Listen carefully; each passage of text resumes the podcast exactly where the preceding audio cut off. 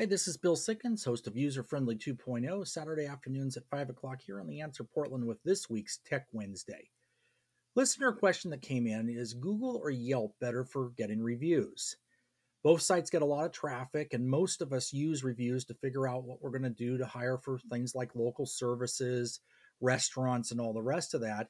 And both sites are kind of considered a go to as far as being able to find this type of information. Yelp's been around for a long time, Google's a little bit newer, both have been around for a while.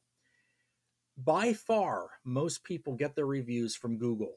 And this is a change in recent years because I think just of the prevalence of Google on everything else, and plus the fact that it comes up within the maps where you go to search for a location already, the reviews are automatically there. Both are good, but Google definitely has more.